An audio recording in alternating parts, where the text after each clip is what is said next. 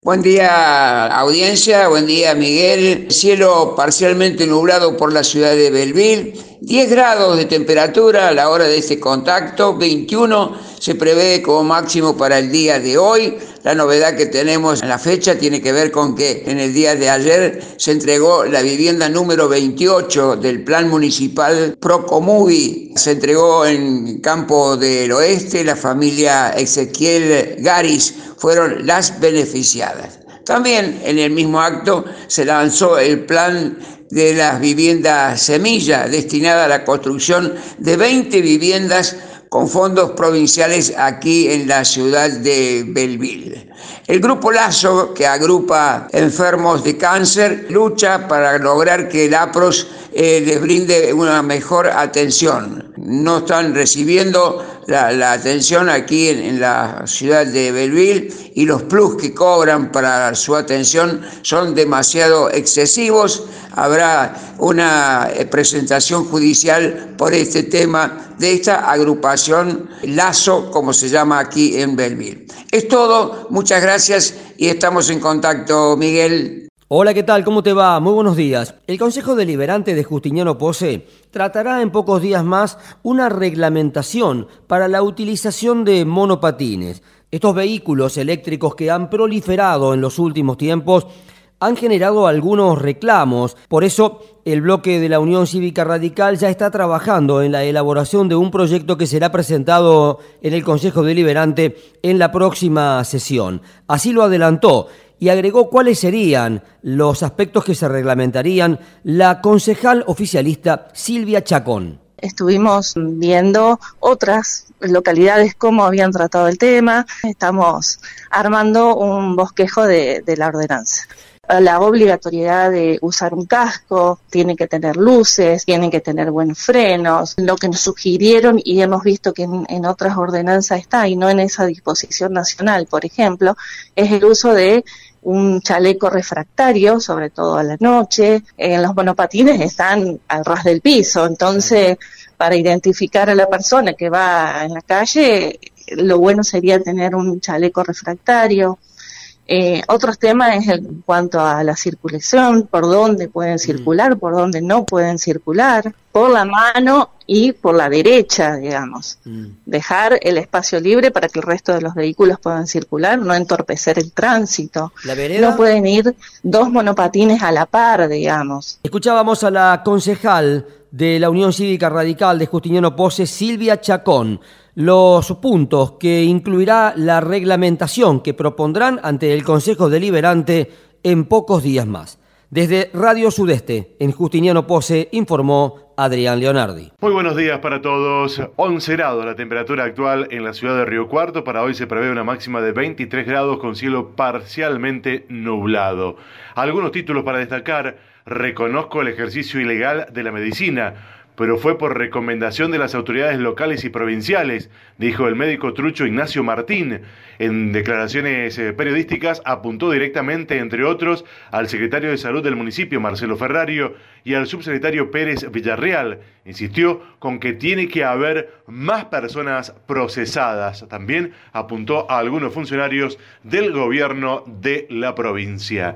Jornada trágica en las últimas horas en la ciudad de Río Cuarto. Murió un hombre de 53 años que fue embestido por un camión. En un primer momento había sufrido consecuencias graves en sus piernas y falleció en la madrugada de hoy. El siniestro se registró a la hora 14 de ayer. En tanto, un hombre de 51 años murió en las últimas horas como consecuencia de las heridas sufridas en un accidente que se registró el pasado 3 de julio en el macrocentro de la ciudad de Río Cuarto. El foro de intendentes radicales expresó su preocupación por la inseguridad que se registra en la zona rural fundamentalmente y en algunas poblaciones del interior de la provincia. 11 grados la temperatura actual en la ciudad de Río Cuarto, la máxima prevista para hoy 23 grados, informó Fabián Petenati. Dará comienzo el juicio por el homicidio al médico Roberto Mercadal, un hombre de 74 años, un hecho que ocurrió el sábado 7 de noviembre del año 2020 hay dos personas detenidas, Nicolás Altamirán y Sofía Radici. El médico tenía 14 puñaladas. El juicio va a comenzar en un rato nada más en el quinto piso de la Cámara del Crimen y es por la participación del jurado popular. Es el primer informe de la mañana de hoy. Volvemos en cualquier momento. Muchas gracias. Todavía son todos rumores y, datos periodísticos, básicamente, mm. pero como usted bien dice, el esquema de dólar soja era muy complejo y evidentemente no, no funcionó y aparentemente el gobierno está pensando en un dólar especial para las ventas de soja que se realicen exclusivamente durante el mes de septiembre, por lo que entendemos, y que sería como una especie de oportunidad y evidentemente generaría un mejor precio para el productor, eh, si realmente es cierto el número de 200 pesos que, que, se, que se está mencionando, sería más o menos un 30% de mejora en el precio, este, con lo cual, bueno, habrá que ver cómo reacciona el productor a esto, es, difícil saberlo, pero evidentemente es una mejora. Pero nosotros lo que levantamos eh, son dos puntos que nos gustaría mencionar. Uno es, eh, bueno, siempre sería mejor si el gobierno antes de avanzar hablara con la cadena, digamos, con todos los eslabones, sobre todo pensando en que tome la mejor decisión. Creo que todos tenemos las mejores intenciones de que el país funcione lo mejor posible, con lo cual nos parece que sería importante nuestro aporte y en esa línea este, creo que podríamos contribuir a dar una recomendación en el sentido de, bueno de, generar algún algún incentivo que funcione. Pero además una de las cosas que queremos mencionar que nos preocupa más allá de esta mejora coyuntural que es como bueno como le decía una oportunidad por un mes necesitamos generar nuevamente el incentivo para que la producción de soja crezca. En la Argentina desde hace 10 años estamos reduciendo nuestra producción de nuestro cultivo estrés y cada vez eh, generamos más dólares gracias a mejores precios, pero justamente esa señal debería impactar en sentido contrario en, en, nuestra producción. Deberíamos producir cada vez más como hacen los países vecinos. Brasil duplicó su producción en los 10 últimos años, la Argentina la redujo un 30%. ¿Por qué? Porque hay malas políticas, claramente, que están achicando la torta, lo cual significa lo peor para la Argentina y para, el, para los sucesivos gobiernos. Menos dólares, menos recaudación. Entonces, nuestro mensaje principal es, más allá de la coyuntura, tenemos que trabajar en el mediano plazo para revertir esta tendencia y hacer aumentar la torta y también hacer incrementar la agroindustria, que es uno de los sectores que nos puede sacar del pozo y que puede revertir esta situación tan dramática que, que, venimos viviendo. Pero hay que tomar un cambio de rumbo, una nueva estrategia realista. Entendemos que los recursos que necesita el Estado no se los podemos sacar en este momento, pero estamos convencidos de que si crece la torta, mm. el Estado, aún con alícuotas que vayan reduciendo, se va a recaudar más, va a tener más recursos, va a haber más dólares, va a haber más trabajo, porque, bueno, uno de los desafíos también que tenemos como cadena es comunicarle a la gente, y sobre todo en el interior, que ustedes lo viven, de que si aumenta la producción agroindustrial, el impacto es para todos, no es solo para un grupo selecto y beneficiado, porque la agroindustria genera empleos, genera de alguna manera trabajo en otros sectores que no tienen que ver con el nuestro, aguas arriba, aguas abajo, en definitiva, este, bueno, nosotros venimos trayendo el modelo de lo que pasa en Brasil, fíjese, yo le decía que duplicaron su producción de soja y la bonanza que se vive en el interior profundo de Brasil es increíble, con ciudades que hace 30 años no existían, ciudades de 100.000 habitantes, muchas nuevas ciudades, con estándares de vida europeos, en fin, bueno, este, con, con, otros vientos que soplan que permitan que bueno, tengamos un desarrollo que merecemos. Bueno, eh, ha sido suficientemente claro usted y es el argumento que siempre se esgrime desde cualquier lugar eh, donde se trabaje con soja. Ustedes son de la Asociación de la Cadena. Eh, pero parece que el gobierno a esto no lo entiende, o si lo entiende no lo puede aplicar. La verdad que no sabemos bien por qué no lo puede aplicar. Si se diera lo del dólar 200 solamente por septiembre, es como, me parece a mí, como que si yo ahorro en dólares y, y me los me piden que los gaste en un mes y después no sé qué voy a hacer porque me comí los ahorros. Es algo más, algo así, ¿no? Sí, bueno, el gobierno claramente necesita que ingresen dólares y es el interés que tienen y es comprensible.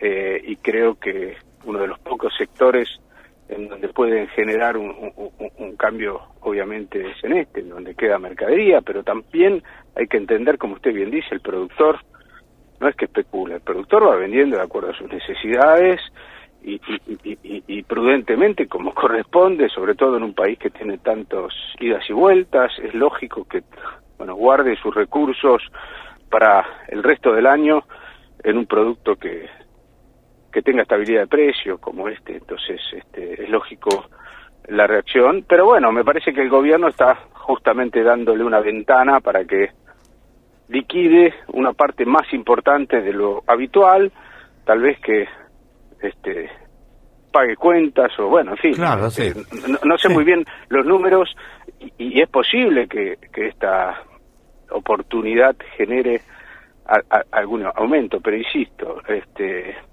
si nos quedamos en el corto plazo mm. y solo en, en, la lluviecita de verano este, que, que, que, nos cae y que nos, nos da un poco de respiro, y bueno, este, no llegamos muy lejos y, y usted dice, y es cierto, eh, porque, a ver, esto no es solo este gobierno, hace, como le comentaba, hace 30 años que venimos en perdiendo oportunidades y por debajo de un potencial que sería un drástico cambio que tendría el país si lo aprovechara. Eh, y bueno, lamentablemente eh, creo que no le hemos dado... Bueno, y, y ahí es uno de los cambios que nosotros estamos pensando. Necesitamos padrinos en la política que desde el interior empujen a los gobiernos distintos nacionales y generen una política de Estado y una agenda agroindustrial propositiva. Y para nosotros, esos padrinos son las provincias del centro, justamente.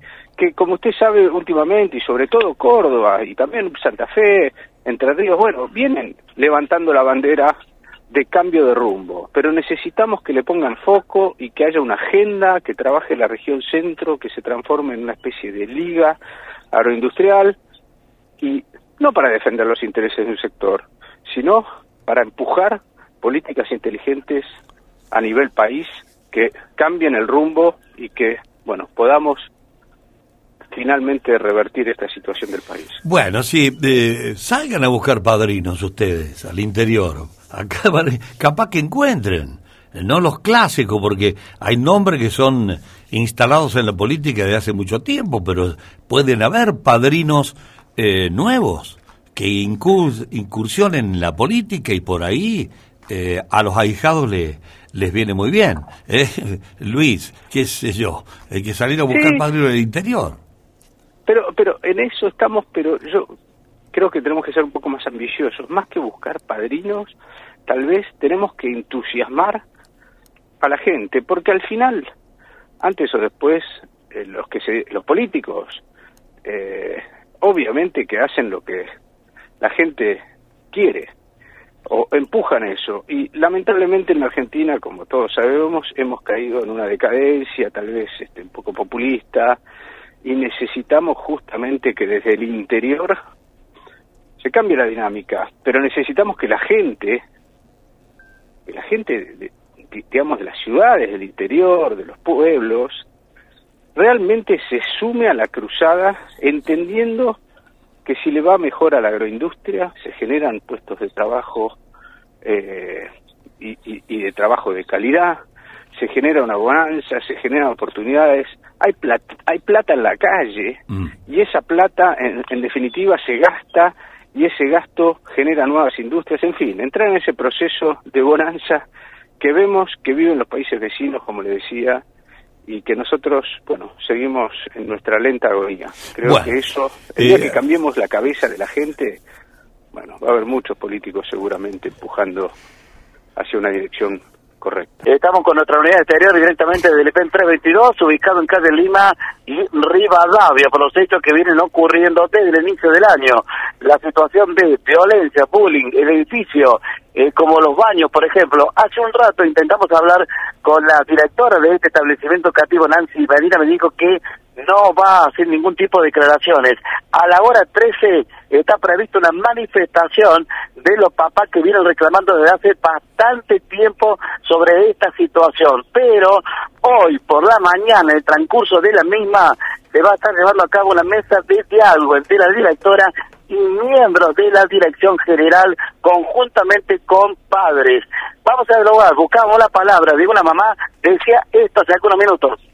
Durante el transcurso de la tarde de ayer, como miembros de la cooperadora, nos llega el pedido de que en el transcurso de la mañana tengamos una reunión cooperadora con la inspectora zonal de la escuela para tratar los temas edilicios, que son temas que nos preocupan como padres, y ver de qué forma de cooperadora podemos colaborar con esto. Esperamos que desde la institución eh, no se preste a confusión y que no consideren esta mesa de diálogo como la mesa de diálogo que pretendemos tener como papás que vamos a estar hoy a la una en la protesta. La mesa de diálogo ahora es con los miembros de Cooperadora, que nada tiene que ver con los papás que vamos a integrar eh, la protesta a las 13 horas en la puerta de la escuela. Siempre estamos predispuestos al diálogo porque es lo que queremos. Queremos llegar a un diálogo en donde haya propuestas concretas y que se lleven a cabo, pero si vamos a tener una mesa de diálogo con la directora, con inspección o con cualquier otra autoridad que quiera escucharnos, eh, esa mesa de diálogo que sea a partir de las 13 horas durante nuestra manifestación y que no sea con dos o tres padres de manera aislada. Bueno, vamos a volver alrededor de la hora 13 a ver qué es lo que ocurre en este establecimiento educativo. Hay un muy lindo marco, eh, ya están todas las cabañas, eh, mañana comienza la jura y a la tarde eh, termina con la elección de los de la gran campeón hembra y el gran campeón macho. bueno, y después el, el sábado al mediodía hay un gran almuerzo y a las dos y media empezamos a vender eh, 1.400 vaquillonas que van a estar en los corrales, así que hay una muy linda expectativa, o sea, eh, están todos los hoteles eh, reservados, mucha gente de afuera, mm. eh, bueno, realmente una fiesta linda que hace tres años que por la pandemia no se podía haber hecho y bueno, ahora retomar la actividad eh, estimula bastante. Tiene mucha fuerza esa comunidad Pozo del es admirable cómo, cómo traccionan eh, para que eh, reluzca el pueblo y para que, mira vos, tres años y, hacen la fiesta, una fiesta de reencuentro, es esta, donde van a rematar ustedes con sí, remates rurales. Sí, sí, sí, o sea, nosotros estamos siempre, nosotros tenemos la, las instalaciones de la sociedad rural alquilada permanentemente. Y, y, bueno, y la administración de la sociedad rural el consejo y todo el equipo que administra, son todos chicos jóvenes y tienen mucho empuje, eh, y bueno, el Pozo del Molle en ese sentido es como vos dijiste, es un pueblo eh, distinto a varios porque están todos unidos, todos pechan para adelante, ¿no? Sí, hablamos con Racino, ¿cuándo fue? Antes de ayer, me parece que hablamos eh, para que destacara un poco el rol de la institución Sociedad Rural Pozo del Molle, pero lo estás destacando vos también. Bueno, hablemos del remate. ¿A qué precio apuntamos, estimado Oscar? ¿Qué, qué valores vamos a lograr ahí? Y bueno, eh, mira, en esto juega mucho la genética. nosotros vamos a tener para el sábado eh, no menos de 40 o 50 tambos que van a consignar eh, eh, hacienda de muy buena genética. Entonces, yo estimo que la vaquillona, la vaquillona preñada de elite y parida, los precios van a ser más o menos como se hicieron en las Pure, ah. entre 400, 380, 440, 430, o sea, eso es lo que estimo. Que hoy nosotros al, Ambero, vos sabés Miguel, que desde que nos iniciamos eh, lo apoyamos permanentemente eh, con mucho plazo. Eh, se va a dar seis cuotas y la firma le va a dar dos cuotas más, eh, lógicamente las dos últimas con interés, o sea que vos te imaginás que hoy en este país, eh, al borde de una devaluación, comprar con siete, ocho cuotas, eh, te va a favorecer seguramente el comprador. Es una buena ganga, como diríamos en la jerga popular. El, el piamontés, ¿eh? es una ganga. Bueno, ¿a, qué, eh, hora va a empezar el remate? Contale, por favor, así a la gente que y bueno, eh, después del almuerzo, dos y media, la estamos largando debajo de la carpa, bueno, donde, donde se van a lucir 1.400 hembras y 8 o 10 toros de eh, han venido también toros de elite, donde pensamos vender eh, algo en precio récord, ¿no? Porque eh, las cabañas han elegido Pozo del Molle como un centro importante. Así que,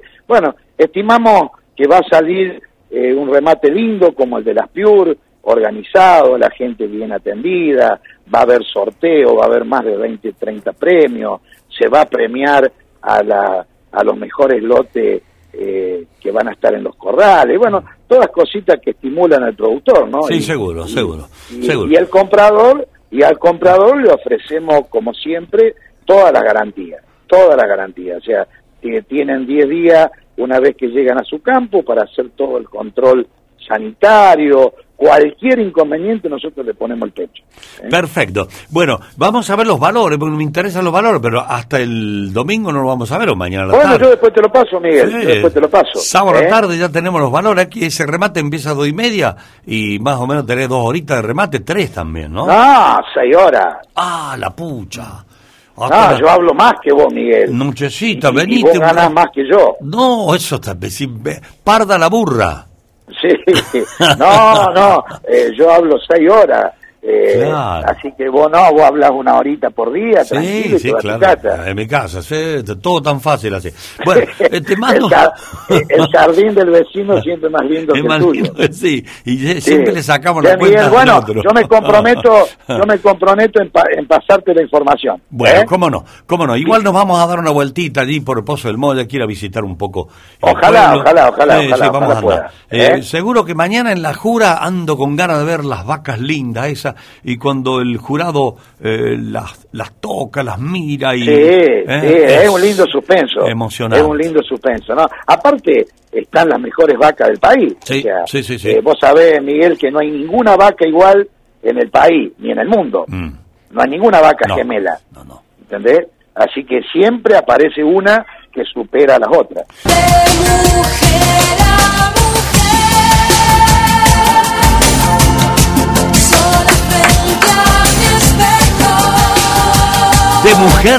a mujer con Rocío y Verónica.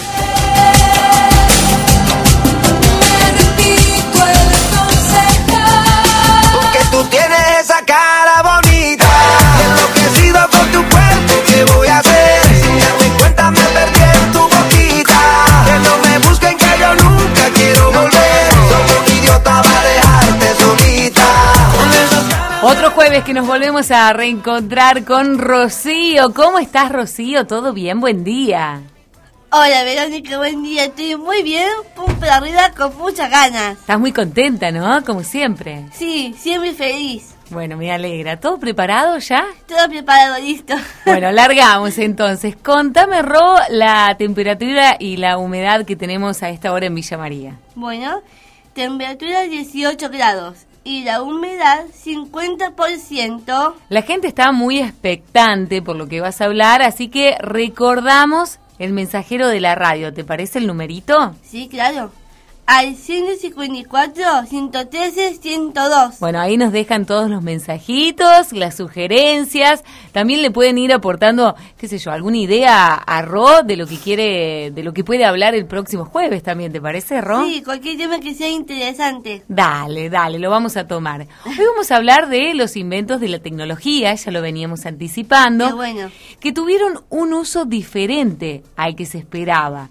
Muchos inventos han sido olvidados y otros, simples y sencillos, han transformado nuestras vidas. Por citar alguna microondas, marcapasos, el papel de burbujas, paraguas, sacacolchos, lenguaje de ciegos, la cinta de correr y muchísimas cosas más. Wow. El microondas, por ejemplo, ¿quién podría imaginar que se inventó para luchar contra los aviones de los nazis en la Segunda Guerra Mundial? En 1946, el ingeniero Percy Spencer estaba trabajando en un magnetrón creando un nuevo tipo de ondas que bautizaron con el nombre de microondas. Investigaban una forma de alterar los radares de los aviones alemanes. En uno de los experimentos, el ingeniero se dio cuenta de que estas microondas habían calentado una tableta de chocolate que llevaba en el bolsillo hasta derretirla. La asociación de ideas fue inmediata. Aquellas microondas desarrolladas para alterar los radares también servían para calentar la comida. Qué ingenioso. Metió su magnetrón en una caja metálica para contener las microondas y un año después, en 1947, la empresa para la que trabajaba puso a la venta el primer horno de microondas. Otro invento tecnológico, el marcapasos. A ver. Salvan miles de vidas y permite que muchas personas pueden vivir muchos años más. Pero en su origen, el marcapasos era una grabadora de sonidos. ¿Ah? En 1956, un inventor de los Estados Unidos trabajaba en un grabador de audio que se colocaría en el corazón para grabar sus sonidos. El inventor, mientras lo construía, colocó mal una resistencia. Esto hizo que su invento, en lugar de grabar sonidos, generase un pulso que podía coordinarse con los latidos del corazón. Así se dio cuenta de que su invento no tenía mucho uso como grabador de sonido, pero podía servir para controlar el ritmo de un corazón enfermo. Y se lo presentó el cirujano William Shardak en 1958, que tras probarlo en perros, creó el primer marcapasos implantado a un humano en 1960. El papel de burbujas. Este me encanta. A mí también. Fue inventado en 1957. En el siglo pasado, las paredes de las casas se formaban con papel de liso. Los inventores pensaban que un papel de pared con volumen sería un éxito, pero no fue así. Dos años después, en 1959, un vendedor de la empresa Sealer Air se enteró que IBM estaba buscando una forma de empaquetar su ordenador IBM 1401. En ese tiempo los ordenadores tenían el tamaño de un armario, eran delicados y pesaban cientos de kilos. El vendedor tuvo una idea genial, convertir el papel de, pared de burbujas en papel de envolver. Hizo una prueba de IBM y lo utilizaron para proteger sus ordenadores durante el transporte. Así que IBM no fue solo pionera de la informática, sino también fue la primera en usar el papel de burbujas para proteger eh, los paquetes. 60 años después, Sealer Air sigue facturando 400 millones de dólares anuales por los derechos de su invento. Hay tanta cosa, Vero, que no sabemos su origen, ¿verdad? Ujú. Pero de a poco si vamos a contar, ¿te parece? Me encanta, Ro. Me encanta esta, esta nueva partecita que inauguramos del micro. Estos inventos que fueron creados con una función, pero terminaron en otra que también son re, Sí. re útiles. Sí. El- Todo lo- que sea de tecnología Sí. Eh, son la computadora, los celulares, las tablets, etcétera. A vos te gusta mucho eso. Y algunas cosas, Sí, pero me, no tantas. me contó un pajarito que la compu te, te gusta mucho, ¿o ¿no?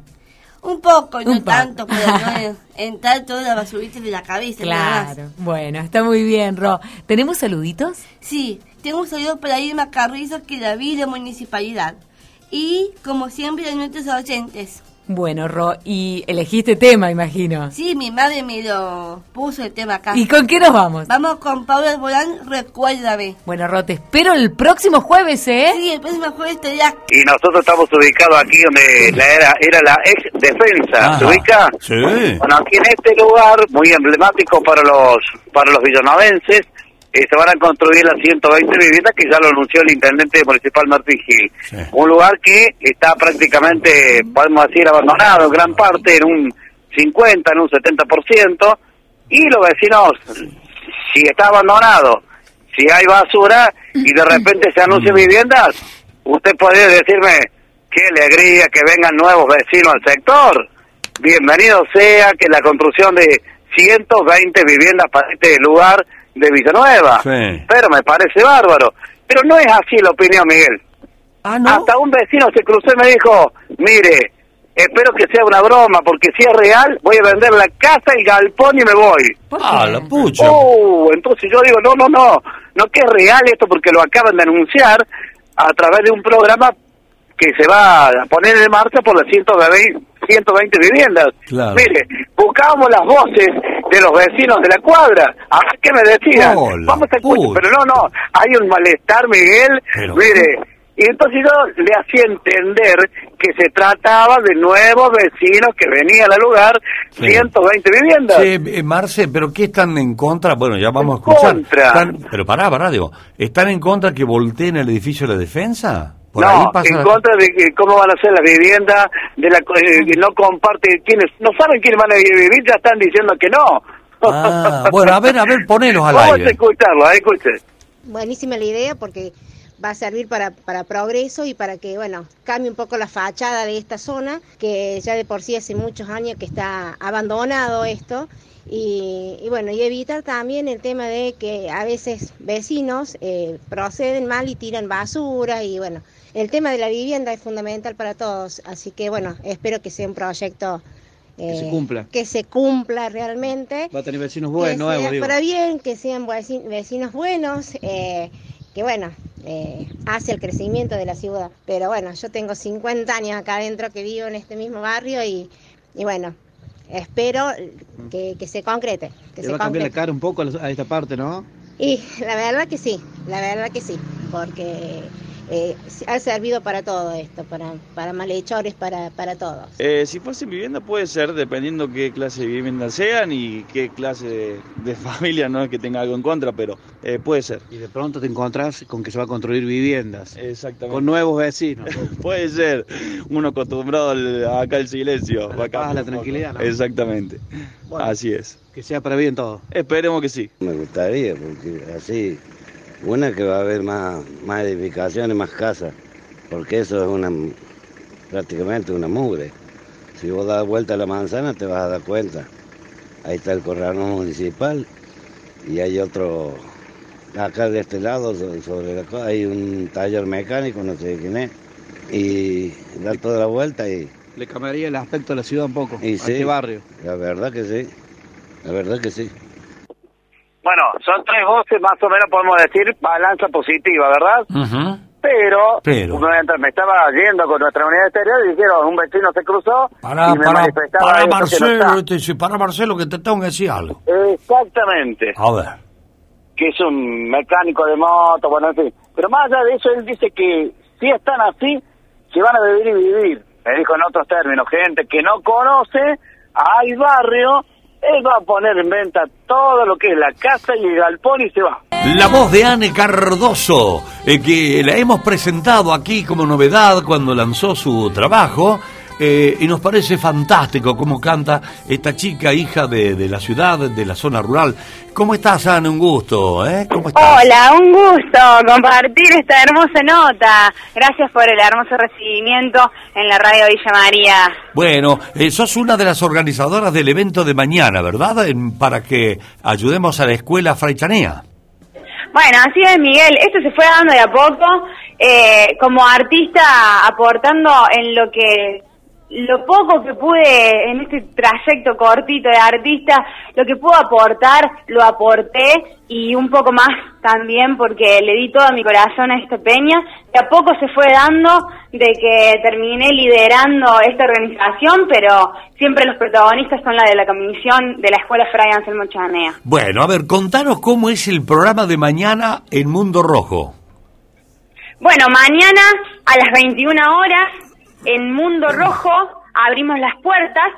Eh, estará en la grilla Facundo Toro, un colega con el que pude compartir escenario el año pasado. También contamos con la participación de nuestro villamariense Darío Lazarte, los Arrayanes, Bien. Manuel Mercabú, los del pueblo, bandidos que vienen de Azábal. Así que tenemos una grilla hermosa para, para disfrutar de la noche y también una causa hermosa. Y la causa de la escuela Fray Anselmo Chanea, ¿qué le hace falta a la escuela, Ane? Bueno, le hace falta muchas cosas a la escuelita, cubrir muchas necesidades, pero sobre todo eh, se realiza esta peña porque mm, se necesitan recaudar fondos para reconstruir el Zoom, la sala de usos múltiples, Ajá. para que los niños puedan utilizarla eh, cómodamente y también de una manera segura, ya que el techo no es ignífugo, tiene una cobertura de telgopor, eh, que de a poco el telgopor se va deshaciendo, el techo es de chapa, en una tormenta fuerte, hace unos años atrás, se voló, Sí, no no, es, no es seguro. Así que la verdad es que necesitamos eh, de una infraestructura muy grande y que hoy los costos son muy altos y no los puede abastecer la escuelita sola con, con rifas de, de Claro, pasta. me imagino que hay cooperador escolar ahí que los padres, a los padres siempre hay que pedirles, pedirles, pedirles. Eh, Bueno, Dios quiera que mañana sea una linda peña que con esta causa de solidaridad para una escuela rural, como es la Chanea, que está acá más cerquita, eh, se puedan reunir fondos, que vaya muchísima gente, Ann. Sí, esperamos que la gente se entere y que tengan las ganas de, de ir a ver un gran artista que no viene muy seguido a Villa María y además que tengan la, la esperamos que tengan las ganas de aportar su granito de arena solamente comprando la entrada ya están ayudando muchísimo a la escuelita Fray Anselmo Chanea para que puedan cumplir sus sueños. ¿Y ¿Cuánto vale la entrada, Anne? La entrada está la anticipada a 1500. Bien. Y luego, cuando vaya, vayamos allá, Allá contamos con un buffet amplio y con bebida también. Contamos con también la participación del ballet folclórico, el Ateneo Folclórico de Villa María. Eh, y bueno, contamos con este buffet de empanadas, choripanes, pebetes, pizza, café para luego de la cena y tortas y cositas dulces. Qué lindo, qué lindo. No, te quería, te preguntaba si 1500, vos dijiste anticipada. Eh, la pregunta era si después allá el costo de la entrada es mayor. Estamos, estamos previendo esa situación. Yo quiero que quede ahí, pero no depende de mí, depende de, de la comisión y de otra organización también. Mundo Rojo nos presta el salón. Mm. Bueno, Y, y bueno, Bueno. esperamos a que siga a ese precio. Estamos haciendo fuerza porque queremos que la gente disfrute de este gran, número artístico que hay. Eh, así que estamos dando todas todas las fuerzas y posibilidades. Bueno, El bueno. es económico. vamos a seguir de acá pechando para que vaya mucha gente, invitándolos a todos a que concurran, ¿no? Eh, en la encabeza la grilla Facundo Toro, el Nero Toro. Eh, está eh, Darío Lazarte, dijiste, está Ane Cardoso. Y, y viene de Idiazábal también, escuché que dijiste, viene un grupo de Sí, Idiazábal. hay un grupo folclórico de Dazábal que se llama Bandidos. Están los Arrayanes. Ah, los Rayanes, bien, ¿no? Está lindo el programa, ¿eh? Está muy Está lindo. muy lindo. Bueno, esperemos que tengan mucho éxito, Ane. Bueno, gracias Miguel. Esperamos que se puedan juntar las, las fuerzas de, de todos lados, desde los sponsors, desde la ayuda que, que ya hemos tenido, ¿no? Estamos contando con la ayuda y con la colaboración del pueblo, con la, la colaboración del pueblo que es súper, súper importante para nosotros, eh, que se han sumado y se sigue sumando gente para colaborar, así que agradecida de, de esto y a todos los medios que me han citado alguna vez por, por algo artístico, también me dieron el lugar para poder difundir esta peña solidaria y que le llegue al corazón de la gente y que también se sumen como yo a aportar su granito de arena. ¡Qué pila que tenés, Anne! ¡Qué pila! Así me gusta tenerte en el equipo, es fantástico a vos. Oh, pero muy bien. Gracias. Bueno, Anne, que tengan mucho éxito, ¿eh? Vamos a ver qué, qué ocurre. Y, y de vez en cuando venite por acá, así nos cantás algunas canciones en vivo. Estamos en el mes de la primavera. Por favor, claro que sí, me encantaría ser parte y cantarles unas canciones a ustedes. Por el momento estamos a full también eh, ensayando con la banda Ajá. para que el 2, eh, este 2, este viernes, demos el mejor número artístico junto a todos nuestros compañeros y colegas. Bueno, te mandamos un beso grande, saludos a todos los miembros de la comunidad de la escuela Fray Anselmo Chanea y a ir a la peña mañana al Mundo Rojo. Chau, Ane, chau, chau. Chao Miguel, Chao. gracias. La columna de Martín Alanís. Miguel, voy a hablar del intendente de Villanueva en la jornada de hoy, Natalio Braglia, pero antes quiero hacer una consideración respecto a lo que escuchábamos recién de, de Martín Gil, y yo lo leí distinto a lo que comentaban ustedes. ¿Cómo lo- ah, vos no lo escuchaste, lo leíste. Lo leí distinto, digo, o lo interpreté Ah, distinto ah, decía sí, entiendo, Martín entiendo. Gil. Entiendo. A- allí voy.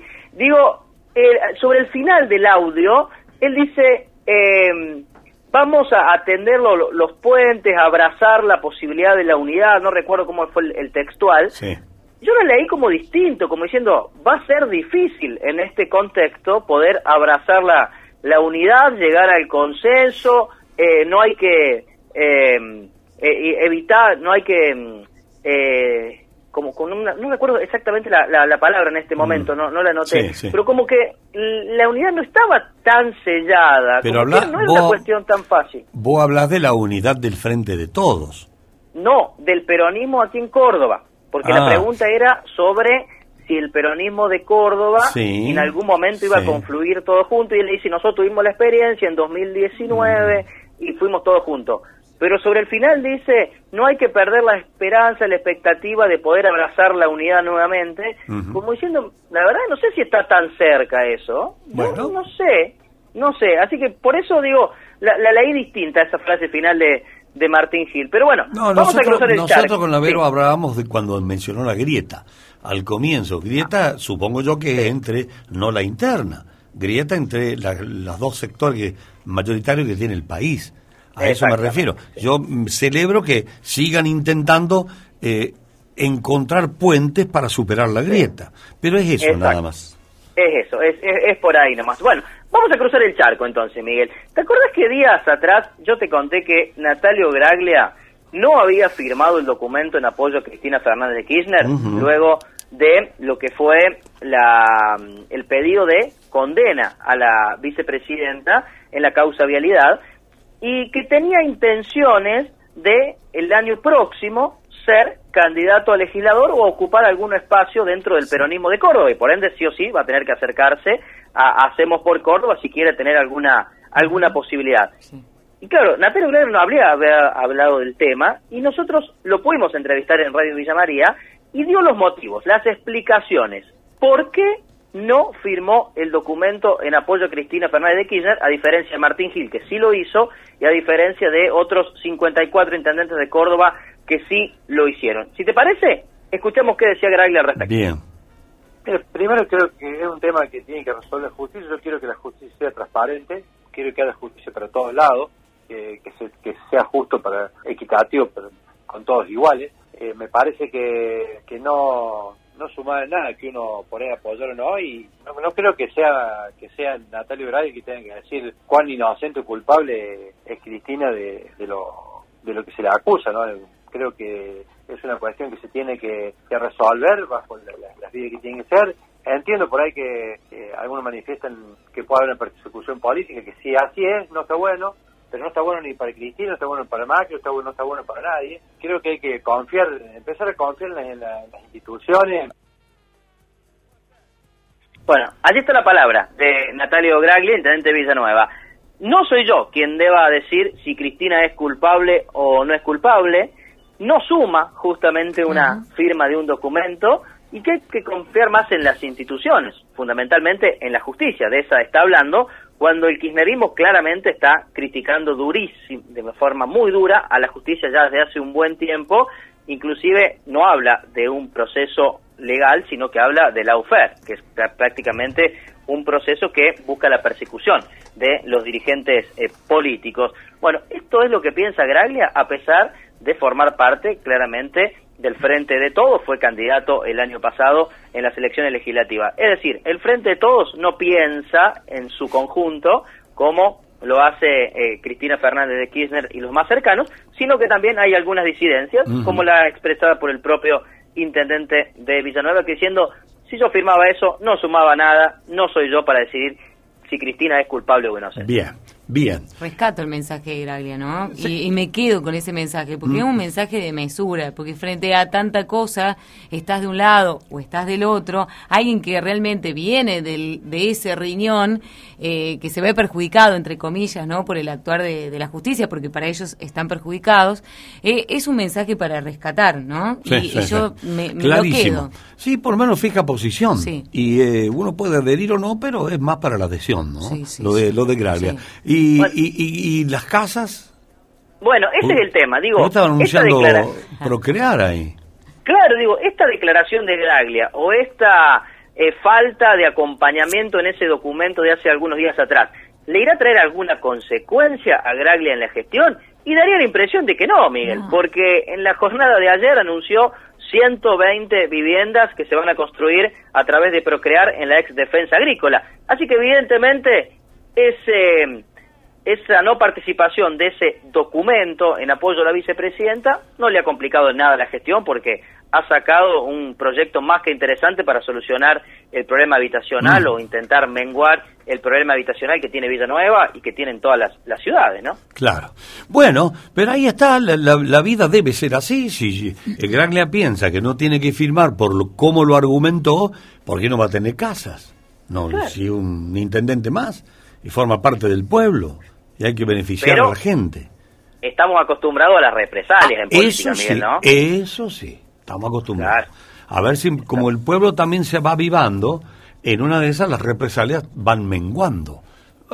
Ojalá, ojalá que así sea, que simplemente una opinión personal, porque estamos hablando de una opinión personal, la firma de un documento o no, eh, no eh, interceda, no influya en la gestión, que en definitiva no es un beneficio para Graglia, sino que es un beneficio para todos los, los villanovenses, ¿no? Eso está claro. Así que desde el punto de vista de la gestión, daría la impresión de que esto no lo, no lo ha perjudicado. Veremos desde lo político el año próximo, cuando comiencen a discutirse eh, las negociaciones, las alianzas, los consensos, los disensos, los lugares, mm. veremos si allí esto esto en algún momento aparece. Y ya que hablamos del PJ, hubo reunión en la calle Mateo y se ha resuelto eh, esperar unos días más.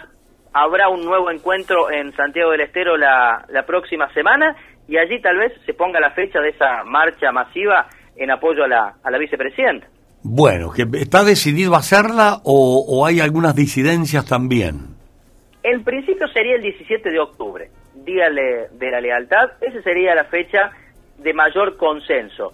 La semana que viene este encuentro en Santiago del Estero tal vez, tal vez pueda eh, fijar la, la, fecha de esa, de esa movilización que tiene que estar consensuada por claramente la presidenta la vicepresidenta Cristina Fernández de Kirchner y el propio presidente Alberto Fernández. Cuando llegue el consenso, según lo que he leído en algunas crónicas, entre ellos dos sobre la fecha se va se va a anunciar. Por lo pronto se va estudiando y van analizando cuál es el cuál es el escenario.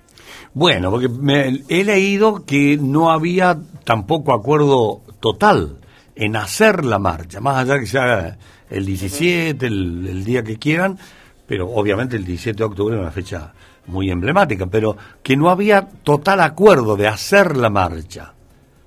No sé si... Lo que yo leí es, es, que había hay acuerdo entre los distintos actores del, del peronismo. De hecho, la próxima semana en, en Santiago del Estero, allí también estará el Frente Renovador, que viene participando de las reuniones del Consejo Nacional del Partido Justicialista, vienen participando otras expresiones por fuera del, del partido. Y yo por lo que he leído, Miguel, sigue firme esta idea, pero Mm. hasta que no se anuncie todavía no no hay nada. Sí, parece que algunos- hay algunos ruiditos. Hay un sector que no está tan de acuerdo en hacer eh, una marcha tan frontal así, piensan hacer otra cosa. Pero bueno, ya veremos, cómo- porque también están los que firmaron y no firmaron. Eh, la ¿Irán a la marcha alguno que no firmó? Claro, claro, esa es una buena pregunta. Por ejemplo, Graglia, ¿va a movilizar gente desde Villanueva hacia Buenos Aires y No va a ir sé. a marcha? No sé. Es una buena pregunta, ¿no? Es una buena pregunta. Bueno, Martín Gil firmó ese documento y además expresó a través de sus redes sociales el apoyo Claro. a la vicepresidenta luego de lo que fue este pedido de- del fiscal Luciani. Así que cada uno está jugando también su, su propio su propio Bien. partido, ¿no? Bueno, pero veremos. Los muchachos siempre terminan entendiéndose, más allá que estén anotados en la libretita, dice este firmó, este no firmó. Siempre terminan entendiendo, no hay problemas. Si lo hacen, lo van a hacer todos juntos. El Ya año bueno. que viene, Miguel, en un 99% van a estar todos en la misma foto, todos en el mismo escenario, o festejando o, o- o llorando, digamos, pero que van a estar todos juntos en la lista, no te quepa la menor duda. Estamos directamente desde el Consejo Deliberante. Aquí han venido eh, padres profesionales que atienden a, a niños con discapacidad pidiendo y solicitando no al recorte. Hemos buscado la palabra de una mamá que se manifestaba de esta de esta manera aquí a Radio Villa María.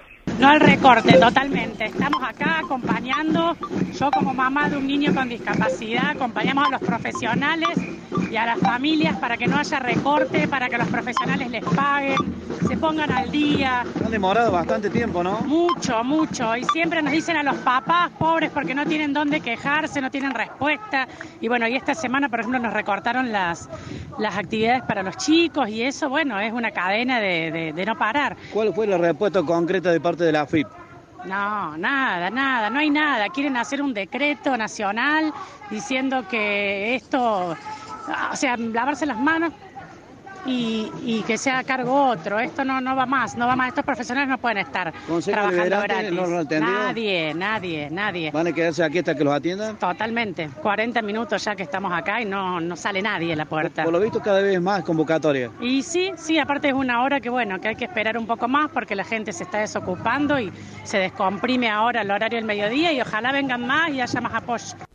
Alrededor de unas 200 personas en realidad se han llegado aquí al Consejo Deliberante manifestándose para que nos reordenemos. Tema tránsito, Miguel. Sí.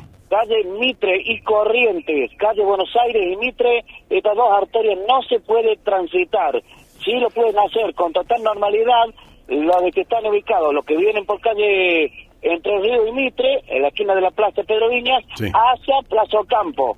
Correcto. Bien, Ahí bien. lo pueden hacer con total normalidad. Está el tránsito interrumpido entonces, Miguel, como decíamos, Mitre y Corrientes, Buenos Aires y Mitre, dos arterias que trabaja el área de seguridad ciudadana.